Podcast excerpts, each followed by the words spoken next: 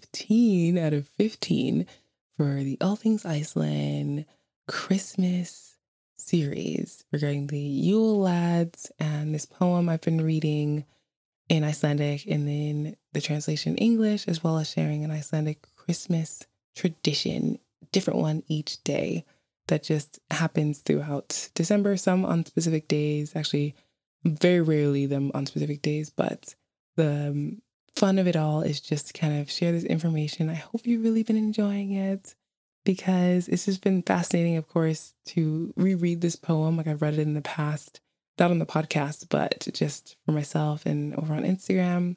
But I thought I wanted to do this series of short episodes for people so that they could have something, you know, during December to follow along with that was a little more unique than maybe what I've done in the past. So I'm going to, of course, jump into reading the last of the poem and then share some tidbits regarding the culture and Icelandic tradition at the end. Let's jump into it. Á sjálfa jólanóttina, saga hermur frá. Á strauk sínum þeir sátu og störðu ljósin á. Svo týndust þeir í burtu Það tók það frost og snjór. Á þrettándanum síðasti sveinsdölin fór. Fyrir löngu á fjöllunum er feint í þeirra slóð. En minningarnar breytast í myndir og ljóð.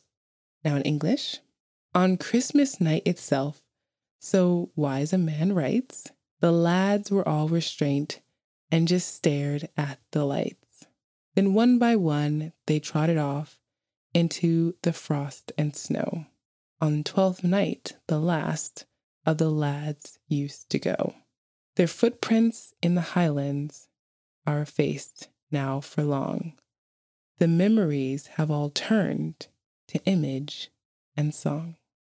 So, just to give you a little bit of context there, the Yule lads started coming one by one, like I'd mentioned, from if you listen to day two, that's the first when the first Yule lad appears, or that evening is when they come and then appears the like next day. But after, so they have to go home at some point. So starting on December 25th, they start going home, meaning one by one again until January 6th, which is when Christmas is officially over in Iceland. I don't know if many people know that.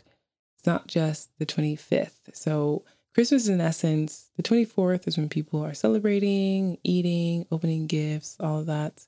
The 25th is when people are chilling out. And then the 26th is second Christmas, which is another holiday. But January 6th is when Christmas is officially over and there's like festivities and things that happen on that day. And for those who are curious about Icelandic Christmas tradition on the 24th, like what happens, this is a very formal occasion. And for individuals in Iceland, they get dressed up in their lovely clothes and they sit down for dinner. That's at 6 p.m. The bells are ringing in the churches and everything. And the main staples of the meal are usually boiled and sugared potatoes. So, like this kind of like glazed sugar potatoes, so good. Green peas, normally from a can from Ora, and pickled red cabbage, which can be in a glass jar or also in a can. And then when it comes to like other foods, it could be corn, laufabrauð, which is the leaf bread I talked about. And of course, there's like meat dishes. And in our house, we usually get a different type of like vegan dish or something like that that maybe mimics a meat or whatever else. But for those who do eat meat, there's sometimes some people eat ptarmigan, and, or in Icelandic that's called rjúpa, and it's a type of bird that is a wild bird. So there's a certain season in which that bird is allowed to be hunted here and people hunt rjúpa for the Christmas season. And my mother in law, for instance, that is Christmas dinner for her. Like she has to have rjúpa, even if not everybody in the family really cares much for it or it's not their favorite thing, but that is her thing. And then there are those who eat beef or lamb, maybe glazed ham or turkey. And of course, there's meat free options as well. So it really just depends on the family. After dinner, there's, of course, dessert. Uh, but of course, you know, there's opening gifts and everything too, and then dessert. And most people get a book for Christmas. I talked about that during the Jólabókaflóðið uh, parts of the tradition in one of the earlier episodes. So after all is done in terms of opening gifts, totally full from eating.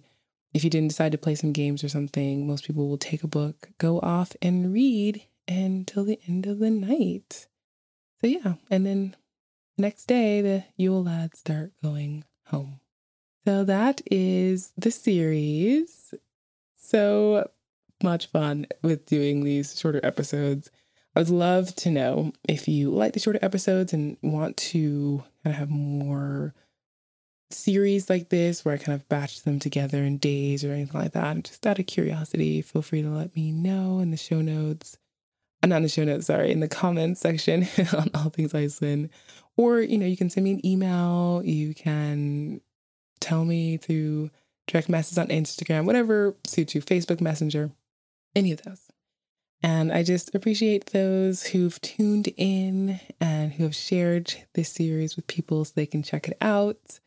I also am grateful for people who support the podcast, whether it's through Patreon. Being Patreon member, you get different benefits depending on the tier that you're in. If you're interested, there's a link in the show notes there. And just all the ways, sharing episodes, all of that. So very much appreciated. Gleðileg Jól. If you celebrate Christmas, that means Merry Christmas. And I hope everyone has a lovely new year as well, or start to the new year coming up 2022. So, as always, thank you so much for listening to this series or any of the episodes of All Things Iceland. Þakka þér kærleikar fyrir að hlusta og gleðileg jól. And for those who just like happy holidays, gleðilega hátíð.